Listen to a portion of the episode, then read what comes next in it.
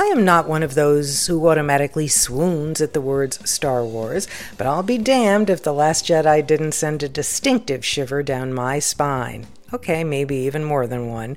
Writer-director Ryan Johnson has taken the reins for this chapter, and he sure does make this baby run. The screen is filled with lots of great stuff, fabulous visuals, and friends, old and new.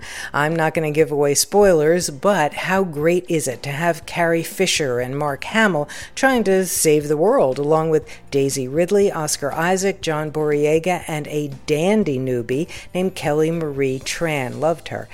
Adam Driver, you know, he's really great in this, and so are the battle scenes. Now, The Last Jedi, oh yeah, it does run long, but it runs pretty well, sealing fates, opening doors, and assuring, yes, the Force is with us. From themovieminute.com, I'm Joanna Langfield.